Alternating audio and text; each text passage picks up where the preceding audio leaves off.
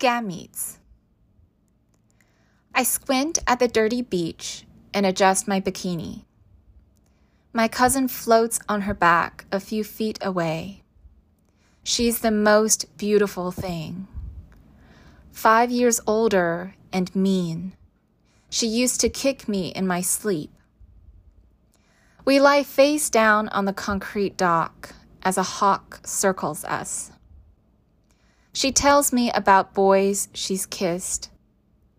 I don't move even though my new skin is itching. Something tells me that what she's saying is important, that one day I too will do it. This must be how knowledge works climbing from one mouth to another, a worm in the pit. I can't tell if she's happy.